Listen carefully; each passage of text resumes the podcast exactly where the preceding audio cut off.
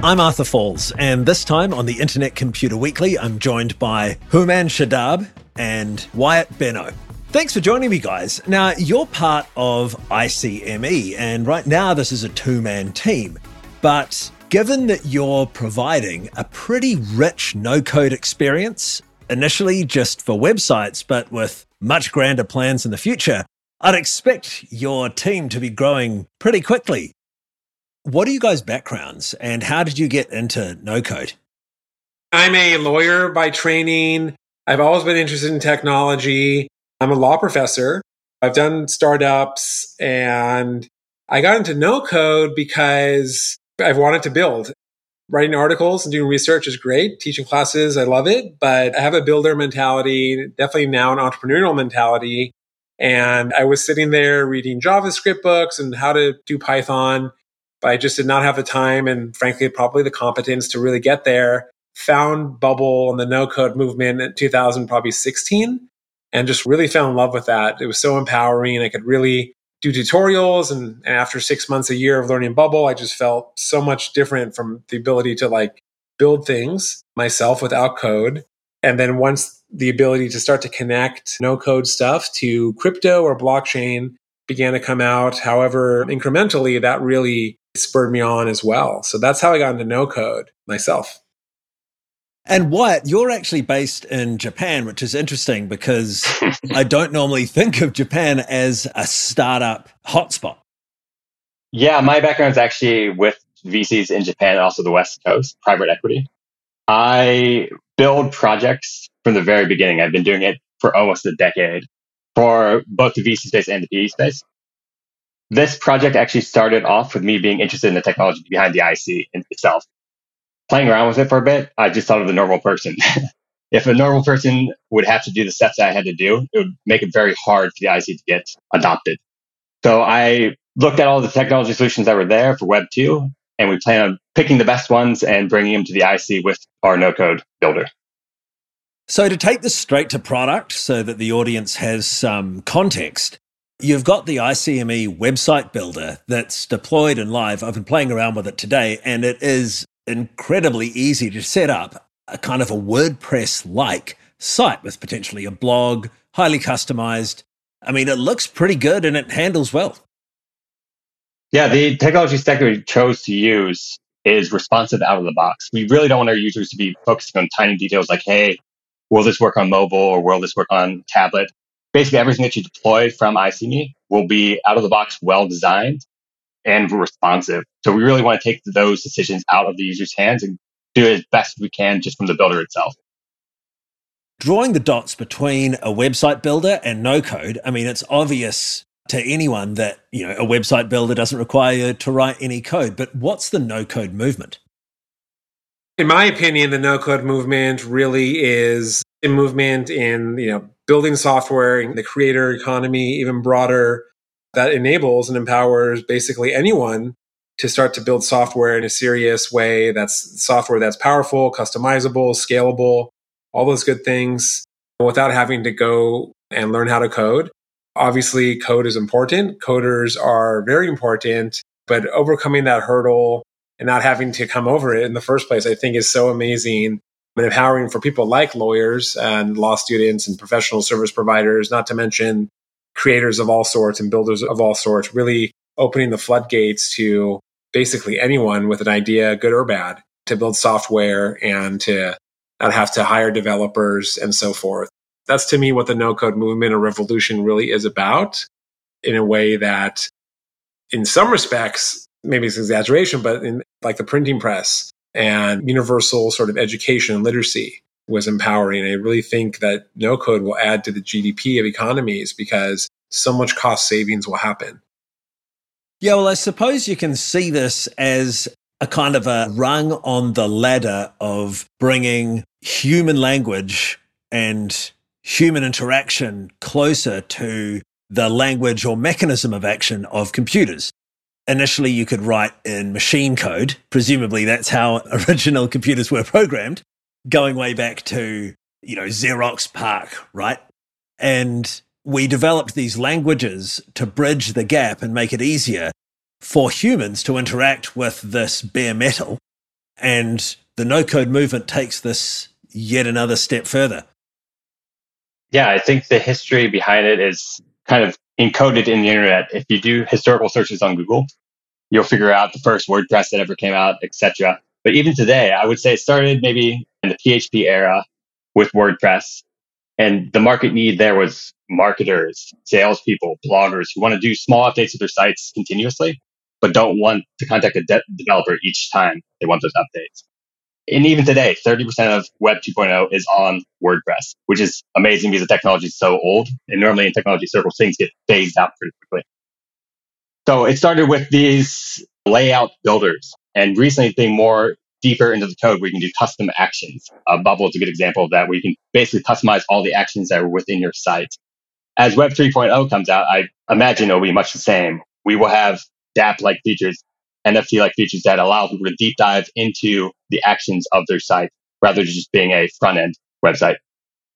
I just want to touch on initially one thing there. You mentioned the PHP era, and this is back in the day of having a database that stores essentially the content for your website. And that database is hosted in a, say, an Apache web server, and you communicate with that Apache web server through PHP that connects to HTML on your website. Is that the stack? Uh, it's been a long time. I think that's about right. Facebook actually still uses PHP for a lot of its services. The main thing with PHP was you can dynamically load things into your code. So if you want to make a change that would be pushed people could see it live, I'm pretty sure the reason why PHP was popular is because you can dynamically load. You can drop a new PHP file in, and next time someone would go to that page, they would be able to see it. So it was very useful for building things like WordPress because you can push themes or updates, upgrades, blog posts and pretty much have them hot deployed live. What followed that era was, I would say, the Ruby on Rails kind of automation background era where it was all about developer friendliness. The developers can use a few command lines to make a whole application within a week rather than doing the whole PHP process, which is, in my opinion, a very verbose language. Other developers might not feel the same way. It's one of the only languages I've ever used personally. I built a website like back in 2013 or something from the ground up just to see how all this stuff worked. And that's how I did it. I've never ever gone back. Maybe that tells you something. yeah, I think a lot of people experiment with code like myself. I have fits and starts, but it does take a lot of focus and a lot of upkeep because things change.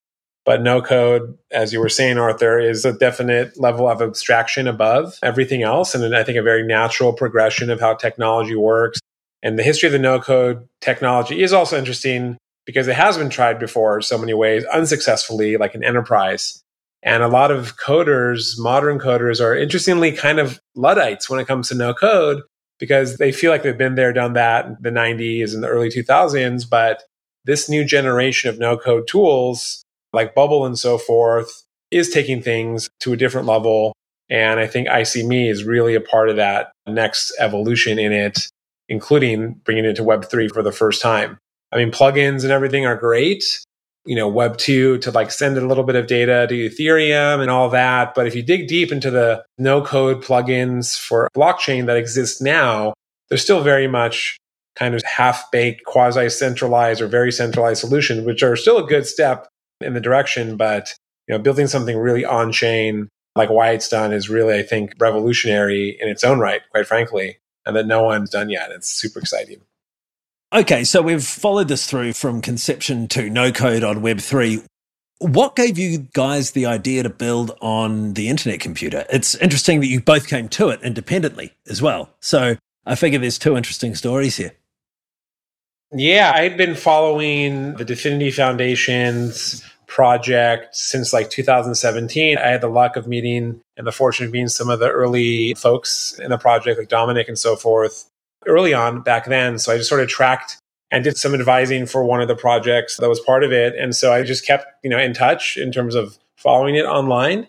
And it got to just come to the conclusion that yes, it is, even within the Web3 space, very much a revolutionary technology certainly in its own right because of the full scale decentralization it offers as well as you know the more specific discrete technologies that seem to be real innovations that enable a lot of amazing things and so that was my angle specifically for the internet computer and so far it's been pretty exciting to watch the ecosystem grow and I'm glad to be a part of it.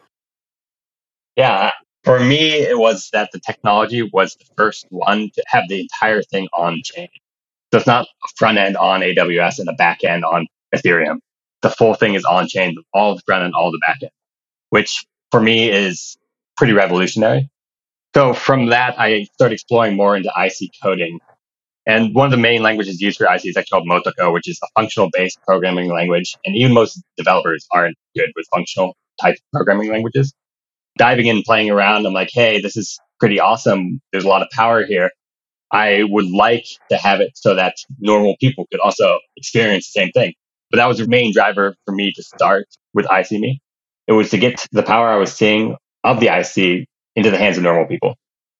It feels like we're really hitting stride now. It's cool to see you guys emerge because, you know, for a while there, we had these projects that were incubated within Dfinity, which were linked up, ultimately became District, Open Chat, CanCan never really went anywhere.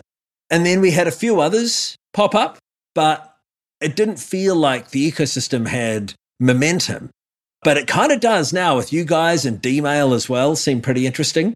It does feel like we're starting to see a ramification of new and interesting projects. Yep. And I do think the internet computer fulfills the vision of what blockchain could be, public blockchains that I think Ethereum did try to be in so many ways. In my previous startup, we thought of using Ethereum to run smart legal contracts, but it was just too slow and expensive. It didn't scale. And I think now with this, like, you can call it new generation of layer ones or what have you, especially with internet computer, it really is fulfilling that vision of this public world computer, internet computer, call it what you want. And I think the fact that a no code builder could be built so fast on it really speaks volumes to the technology and its accessibility and adaptability for that, including, of course, the scalability and the lack of expensive gas fees, not to mention, of course, to Wyatt's talents in doing so himself. I also think the macro environment is helping it out a lot. Facebook going down, whatever it was a week ago, just showed why we need a service like the internet computer to keep our data safe. When you're running something on the internet computer, it's much harder for one of the main providers, AWS, Google, Facebook, to shut it down. And also, if they have technical problems, they're not your technical problem, which I think for anyone building a new company or a new service on the internet is very important. If you're relying on these heavy cloud providers, your data might not be safe. And also, you're relying on them to stay up the entire time. It's interesting. I mean, the original vision of Ethereum was to have three different parts to it a registry, blockchain, and execution layer, which was what we know as Ethereum, storage, which was Swarm, and secure messaging, which was Whisper. Whisper was a red herring. I think they picked that up out of Wei Dai's B Money paper, but it wasn't really necessary. So that got kind of discarded. Swarm never came to fruition, but we did get Filecoin. But then Ethereum the execution and registry layer, that never really scaled. And even the scaling that it does look like we're going to get is pretty weak. So that vision that was ideated by the Ethereum kind of gang back in 2014, it just was never delivered on until Dfinity. But Dfinity itself and, you know, Dom's vision for the internet computer, that is derived wholesale from that original world computer concept. And I think when you look at some of these other ones, like, you know, let's say Cardano isn't really one to speak about because it doesn't work yet. I don't know why it's so heavily, like, heavily traded. There's nothing there. That's not correct, but it's not running. But um, like for example, Solana just seems like this incredible Ethereum killer. But the problem is, it's an Ethereum killer. It's not a global and scalable, decentralized computing platform that can run rich software and store volumes of data. Yeah, and I think if you look at the ecosystem, I was saying if you look at the ecosystem in Dfinity already, it's a pretty balanced base, I think, of applications that are consumer facing, social media, to video games, to NFTs, to infrastructure and DeFi. It seems to be pretty wide ranging. And of course, the no code builder. But if you look at other ecosystems, they certainly seem to focus on maybe heavily on DeFi, like probably Solana does, as well as, you know, Ethereum has a lot of infrastructure projects, a lot of DeFi, a lot of gambling and prediction markets. But I don't know. And I don't think there's an equivalent of, you know, social media District or open chat on Ethereum, in part because it wouldn't work and it's too expensive. I think that says a lot about the Dfinity ecosystem that they are trying to really bring blockchain to the masses. Yeah, I think it's an interesting way to think about it is that we had BTC, which was the store of value, ETH, which was the first virtual contracts. And now we have virtual applications on chain, which is just evolution after evolution. We can do things from one and two, but we're already at stage three, which is everything on the chain.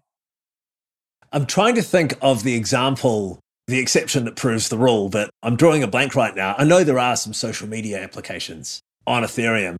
It's funny, you know, I just haven't really haven't really thought about it in that way for so long. I'm pretty sure if we look back and found them, they would have a front end that's on something like AWS or another cloud provider and have a back end that sometimes interacts with Ethereum. It's just too expensive to still do everything on Ethereum. I'm completely guessing, but we can look it up again. I don't think that's necessary. I think we can draw an inference. So, with all this laid out, what is the long term plan for ICME? What more products do you intend to produce other than just a website builder? Currently, right now, we're actually working on all the smart contract, smart code features. So, all the things you would be able to do programming directly on the IC with a developer, you will be able to do most of those things pretty shortly on ICME, creating NFTs, creating dApps, being paid in ICP. The next thing is definitely allowing people to have actions in their sites. Right now, it's pretty static, pretty front end only, but we're continuously adding more actions. An example would be click here to allow someone to log in, and you have user only pages, and people who are not paid or are not members can't join those pages. But there's just a whole series of things that we're looking to build that are common across all applications, and multiple people will use them on multiple projects or the back end portions of their site.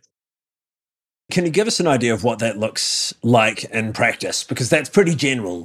Are we talking about being able to create financial grade smart contracts just through filling out a form? That would be amazing. I don't think it's going to work that easily. Right now, with the core features that should be applicable to most applications, these are things like membership, login. If you have a product that you want to sell, whatever it may be, you would need to receive payment for that. These very general things are used on all applications are current short term sprints. How are you architecting this? A lot of projects, at the moment at least, they have multi canister ambitions, but single canister architectures. Yeah. Actually, with the expanse of the canister memory, I think a lot of that was kind of pushed aside. I think many people were doing one canister just because it's simpler to manage. Our first idea is to have one canister. And if we grow out of it, we're going to push the data of users onto their own canisters. Every time you deploy a site with ICME, you're building your own canisters. And if there's enough data on there, you'll take control of your data. And also eventually we'll have private key handoffs where you'll be able to take your private keys and run the application completely by yourself if you want to do that. So currently our idea is have one canister. If we outgrow that, we're going to push the data of users onto their own canisters. The second phase of that would actually be interactive canisters. So if we had a service like a database service or a NFT service that will exist outside of the main ICME canister. And the user would interact with those through your no code interface and build their application leveraging your specialized database canister and what have you canister. Correct. This sounds a lot like you guys are building out this open internet service model that Dom envisioned back in the day.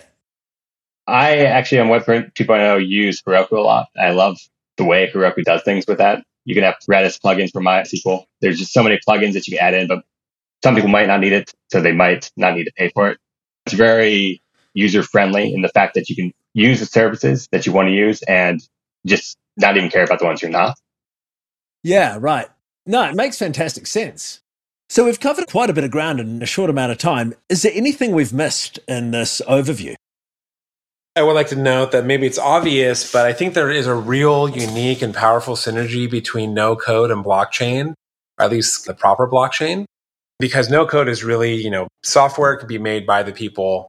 And in some respects, Web3 is all about software that's for the people, for the creators, you know, disintermediating actors and customers and clients so people can get paid appropriately and not have to pay fees.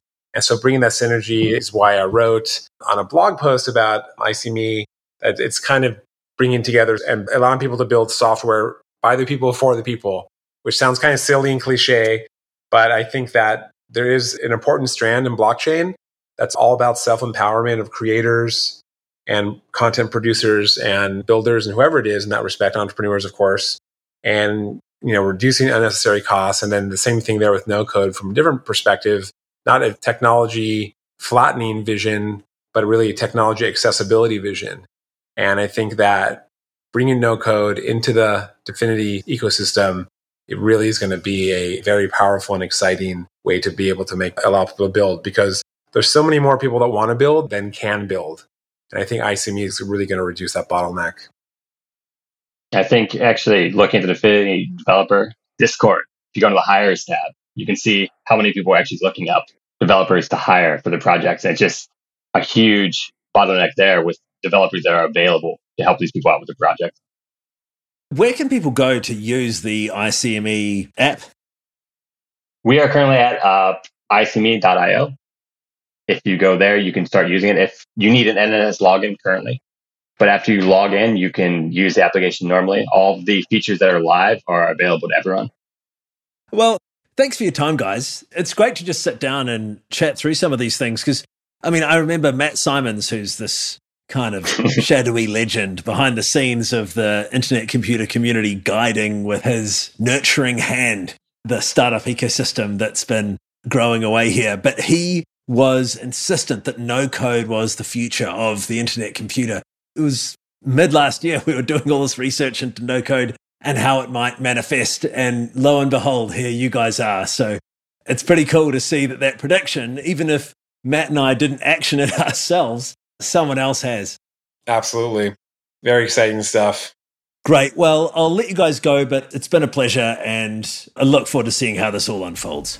Thanks so much for having us. Thanks so much for your time. Thanks, Arthur.